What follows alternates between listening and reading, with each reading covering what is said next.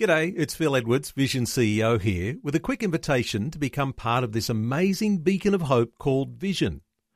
Together we can put our love into action to help people of all kinds build or rebuild their lives on the truth of God. Please consider the part you can play during our upcoming Visionathon appeal, remembering that it's your support that makes Vision possible, including this podcast. Audio on demand from Vision Christian Media. He will make all grace abound to you. And he who blesses the seed and gives the seed will give you more generously, knowing that you're going to give what he sends your way for the sake of the gospel.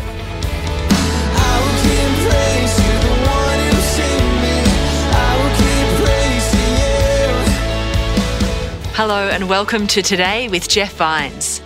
Pastor Jeff continues his message about God's radical generosity. He brings us the wonderful reminder that God wants to bless his children in abundance. He wants us to bring our gifts to him and then give them away cheerfully in order that the blessing may continue to multiply. God wants to bless you abundantly in all ways, at all times, in order that you will have enough to go about and abound in every good work. He wants to bless you so that you can give it away. He wants to give you more so that you can sow more seed.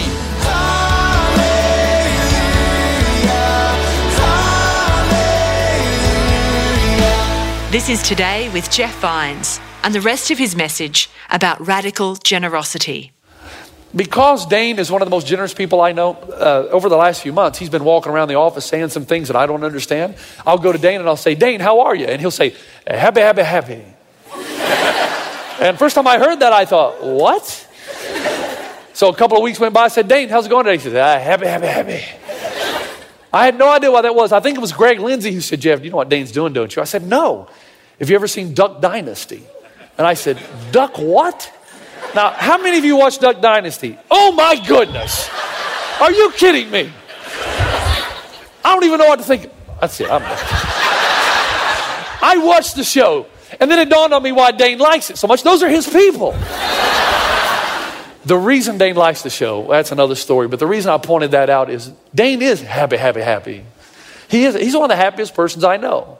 And I think it has a lot to do with his generosity. And that's how you can be cheerful. So, number one, quickly, what fires me up? Now, here's the second question Can I be trusted with more? Boy, I've really had to ask myself that question. Now, let's go to the Word of God and let the Word of God speak. Here's what the Word of God says about this. And I know of no other way to understand this. And God is able to bless you abundantly, so that in all things and all times, having all that you need, you will abound in every good work. Stop right there. This bless you abundantly is from the Greek phrase that means to uh, make all grace abound. It's the word charis, the word for grace. It's the general idea of good favor, of goodwill, of joy, of pleasure, of those things. And what the Bible is saying here is that God is able to bless you abundantly. Uh, perisseuo, which is a word running over into your lap. God is able to bless you abundantly. Why? So that in all things, in some things, all things, all things, at all times, having all that you need, you will abound in every good work. The Bible says this God wants to bless you abundantly in all ways, at all times, in order that you will have enough to go about and abound in every good work. In other words, He wants to bless you so that you can give it away. He wants to give you more so that you can sow more seeds. You with me? William Tyndale, who is one of the most respected Old Testament, New Testament scholars probably ever, who wrote around the 1500s, long before health, wealth, and prosperity came about in the church, wrote this in commentary about the passage I just read. He said, The righteous man who desires to express his righteousness in benevolence will never lack the means of doing it. I've had to ask myself this question, and it's hurt, it's painful. Jeff, if God sends you more, will you just sow it all into the kingdom? Man, I wish I could tell you yes. I'd be such a great example as your pastor. But the reality is, God sent me more in the past.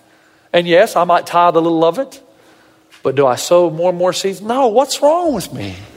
We learned last week in feeding the 5,000 as Jesus fed them, we learned two valuable principles. Number one, that you can't expect something to multiply until Jesus blesses it. And so they went through the crowds and they got the first portions of the food, the bread and loaves, and they gave it to Jesus, and he held it up and he blessed it. And then he broke it and gave it to the disciples. But the miracle of expansion did not happen in the hands of Jesus. It only happened when the disciples started to give away what God had blessed. You see? Something can only multiply when it's given away. And we said, this is kind of what we give to God right here. It kind of represents what God asked us for. It's so small out of the, look, there's not much in there, is there? That's what we that's the first portions of our life. That's what he asks us to give. But he says, if you'll take those first portions and you'll really dedicate them to me, and if I can really trust you that you'll sow whatever I send your way back into the kingdom of God, then here's what I'm going to do to what, with what you gave me. I'm going to add the power of my spirit to it, and it's just going to start growing. And what started out as small is going to grow and it's going to grow and it's going to grow and it's just going to ease up. It's going to get wider. It's going to expand. It's going to overflow. And you start out with just a little bit. If you give that to me, I'm going to bless it. And then if you have the attitude that you're going to sow more and more seed into the kingdom, it's just going to explode everywhere so that you're going to have so much more than you had in the beginning. That's the principle. Can he trust you? As a matter of fact, folks, in Psalm 112, there's a passage that the next verse in your text in 2 Corinthians is a direct quote from that passage. As it is written, they have freely scattered their gifts to the poor, their righteousness endures forever. Now, this is not talking about their righteousness in the sense they're going to be good people forever. This is talking about their righteous acts. Because they freely scatter their gifts, their righteous acts will endure forever. Twofold. One, those that you've helped will be there to greet you. They'll be your welcoming party in the life and world that is to come. But second, you will never lack. If your heart is to give more and more seed away to expand the kingdom of Christ, the Bible tells us God's going to make sure He sends some your way. Number one, what fires me up? Number two, can I be trusted with more? And three, do you see or do I see money that God sends my way as need, greed, or seed? This is Today with Jeff Vines. Pastor Jeff continues his message about God's radical generosity. When he blesses our gifts, they multiply when we give away that which he has blessed. Let's continue now. Stay with me, this is the final part. This is the ultimate question of this text, folks. Do you see what God sends you as need, greed, or seed? Here's what the Bible says. Let's read the next verse. Now, he who supplies seed to the sower, can we stop there for a moment? Notice it doesn't say he who supplies seed to the keeper. You with me? He who supplies seed to the sower and bread for food will also supply and increase your store of seed and will enlarge the harvest of your righteousness. I mean, I know of no other way to see this than to say he's saying that the one who gives us resources, seed to sow, if you're if you go about the business of sowing, you're not only going to reap a great harvest and you're going to sow more. He's going to take care of your daily needs. Bread always stands for those daily needs. What you need will be supplied. And He's going to increase your store of seed, He's going to give you more seed because He knows if He does that, you're going to continue to sow seed and the harvest of your righteousness is going to get greater and greater. Now, this past week, I got an email from a, a lady who said, You know, there's one thing I don't understand about this. If I give to God the first portions of my life, and then I give away the excess that He sends me in order to build His kingdom, then why would I really be motivated to give away stuff? Because I don't get to keep it if I get more. You with me? Fair question. If God is not first in your life. You see, if you think this is a get rich quick scheme, if you think this is health, wealth, and prosperity, where hey, you give God and He's going to bless you with lots of money. From what I told you a while back, if I really believe that, then the church would give $10 away to everybody who comes in, expecting to get a 100 back. It's your motivation. And if God knows your heart is to sow as much as possible into His kingdom, I know of no other way to see this text other than this He will make all grace abound to you. And He who blesses the seed and gives the seed will give you more generously, knowing that you're going to give what He sends your way above and beyond your need. You're going to give it away for the sake of the gospel. Do I do this? No. Why? I'm messed up. We, we are. Come on, we're, we're just, something wrong with us. Now, thank God for His grace and mercy, right? Because the reality is, there's a lot of you in here you're not even tithing yet. And that, that sermon was already been preached, and I, I don't know what to do with you. I, I don't. But I'm not going to point the finger at you without pointing back at myself. Because tithing is not a way to earn favor with God, it's the beginning point. It's the beginning point of what somebody who really wants to sow and reap a great harvest does. But it goes beyond that. And we're all guilty. God help us. God help us all to not be so swept away by the American culture. Look, look, I go, I get up in the middle of the night, let's say it's 4 a.m., and I, I go out and I look at the stars. You say, What are you doing up? Well, sometimes I can't sleep. It's called old age. And I walk out and I think, Man, God, thank you for my house. Thank you for my kids, my dog, that I got food in the fridge. Thank you, God. Now, the same thing happens in Africa, where a guy will walk out, let's say Zimbabwe, where I lived for 10 years, and he'll walk out of his mud hut in the bush of Africa, and he'll say, God, you've blessed me so much. Thank you for my mud hut and my one meal of sadza every day and my kids. You're so good to me. Now, if I were in his shoes, would I walk out of the hut and say what he said? No. Why? Because I have been led to believe that happiness comes from all this stuff we're being sold every day. And it, it's so powerful that a genuine sadness comes over us when we don't have the new iPhone, when we can't go to that movie that we want to go to, when we don't have that new brand of car. When what I told you in America, we're so wealthy, we even have little houses for our cars. and it's bigger than the houses most people in the world live in. What's, we need a heart change. We need something to happen in us. You do, and so do I. The Bible says, verse 11, that you will be enriched in every way so that you can be generous on every occasion. And through us, your generosity will result in thanksgiving to God. And that is the finality of this passage. Why does God want to bless you generously? So that you will give generously and that people will give thanks to God. Let me tell you a story, an example of that, and then I'm going to finish, okay? This past week, it was my birthday on Thursday, so on Friday morning, I took Robin out to breakfast. We went to McDonald's, big spender. I happen to like McDonald's breakfast. What's wrong with that? Oatmeal, fruit and maple, egg white delight. I like that. We were seated there, and a homeless lady walked in. And I love to watch my wife at work, man, because she's got a spirit of discernment because she lived in Africa all those years. And she's just really able to discern the difference between a scam, which there's a lot of them out there, I know, and genuine need. She just, it's a gift. So we're sitting there, and I notice she's not paying much attention to me, which, you know, for sanguines is hard to take. And I said, What's wrong? What are you looking at? She goes, There's a homeless lady that looked, walked in. I think I need to go help her. I said, Is God telling you that, Robin? Yep, God wants me to go over there. I said, Okay, I'll go with you. So I walked over there. She got out her wallet or purse or whatever after she found everything down in the bottom of it. she starts talking to this lady. Her name is Debbie. And we sat and listened to her story. She just had a run of events one after the next after the next. It's, she's ended up on the street with no family here in California. Man, it was sad. Sad story. And yes, we've heard sad stories that were scams. We know that, well, you, you hope you do. But this one was legit. And there are legit. Man, this lady just started crying, and my wife just grabbed her hand. And when Robin touched her hand, she just broke down that somebody would touch her. And my wife looked at her and said, I want to pray for you. And man, then she got all happy. Robin prayed, best prayer. And then she started getting money. Now, I'm just being honest. I tell you how we think. Robin starts getting money out of her purse. And I saw the first 20 go out. Oh, hmm.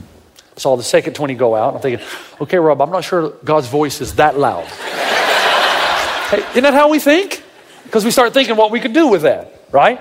Same thing that somebody else did. Remember when the lady poured perfume on Jesus and who got upset about it? Judas, because he started thinking about what he could have done with that. That's what I was starting to think. I'm just like him, not in every way, but we have those tendencies. And I saw Robin. I saw Robin. I didn't want to say, What are you doing? But the cash kept coming out. I'm a pastor, you know. she, she brought it out and she wanted the woman to have some clothes. She wanted to buy the woman some clothes and some food. And uh, Robin prayed and then she said, I want you to know this is not from my husband and me, this is from God. And so be wise with what you do with it. It belongs to God. That's why the early church, by the way, had radical generosity. It was based on creation, but everything belonged to God anyway, and it was just on loan to us. So Robin said, and you should see the respect the lady had at that point. You could tell she believed that. And we walked out, and as we walked out, Robin said, We didn't do enough. So I don't know what else we could have done. And then I thought, Yeah, I do. A care center where we could have taken her given her a room, a place to shower, some counseling, and help her get back on her feet. And that's my dream. And that's why I talk to you about our stuff. There's a fourth question I ask. It's the last one. Am I willing to allow God to change my heart?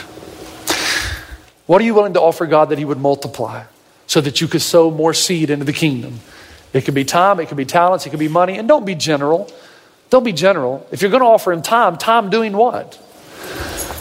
But I also want to use this moment because I'm just brave enough to know or to hope and to dream that we would change megachurch trends in the United States and that this would be one megachurch where more people tithe than didn't tithe. So, for some of you who haven't started that journey, I want to say something to you. Uh, I'm going to encourage you to scratch out offering and write the word tithe down and make a commitment today that you're going to start bringing God the first portions. Now, here's, here's what I know about you. You didn't think I knew this, but I do. Most of you really want to, but you just don't see how you can do it, right? Most of you say, I really want to do that, Pastor Jeff. When you talk about it, I get, but I don't see it. You don't know my situation. I've got myself in so much debt. I mean, I, I don't know how. Here's what I want to say to you. Here's how you do it faith. Without faith, it is impossible to please God. See, the reaping and sowing principle is very simple. You have to sow before you reap. And what most of us want to do is have God send us the harvest before we will sow. And God says, No, you first. You show me that you're willing to sow in little, and uh, I'll give you more. But your heart has to be not to get wealthy, it has to be so that you would be able to sow more into the kingdom. But I want you to hear me on this. The reason those early Christians changed the Roman Empire, I want to read you a quote that a secular historian, somebody that's not a Christian, wrote about the early church in response to a governor who asked the question, Why is this Christian thing overwhelming the Roman Empire? What is it about these Christ followers that's just spreading like wildfire? And the response of the secular historian to the governor was these words They are poor, but they make many rich. They share their bed with no one, but their table with everyone. The distinctive mark of the Christian was radical generosity. They don't have much, but they make other people wealthy. They give their stuff away. And sex has become something that is saved for the act of marriage between a husband and a wife, but they share their table with anyone who's in need. That was radical generosity. And the Roman Empire looked at these Christians and said, What is it about these guys that make them give everything away the way they do. Now, of course, it wasn't everything. They just understood the difference between what I need and what is greed and what is supposed to be seed. You with me? And I'm telling you that here in America, we can live on a lot less than we do now. It's just a question of are we willing to give up some of those luxuries in order to sow into something that's going to last forever? I say that to myself to you, to all of us. And on the day when we can say yes, then there will be a fully devoted follower of Jesus in every home in this valley. In the same way the early church penetrated the Roman Empire, we will penetrate this valley. Okay? Father, I pray your blessings on your people. I pray your love on all of us. I pray that you give us courage to do what we know to be right, to sow generously that we might reap a great harvest, that you would trust us with your resources to change this valley and the world beyond. Those who are contemplating the decision right now, I pray that you'd give them courage and faith. That somehow, in the midst of all this, of the distractions that we face in America, we will come forward with great delight and say, Count me in. I want to be part of something that is eternal, is my prayer in Jesus' name. Amen. God bless you.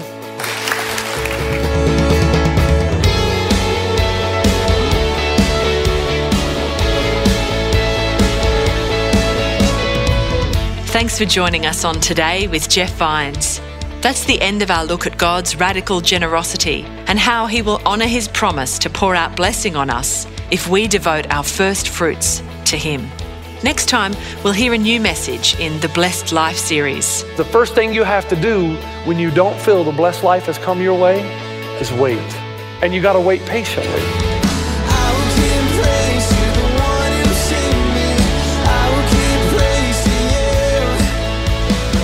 Today with Jeff Vines, just another way vision is connecting faith to your life.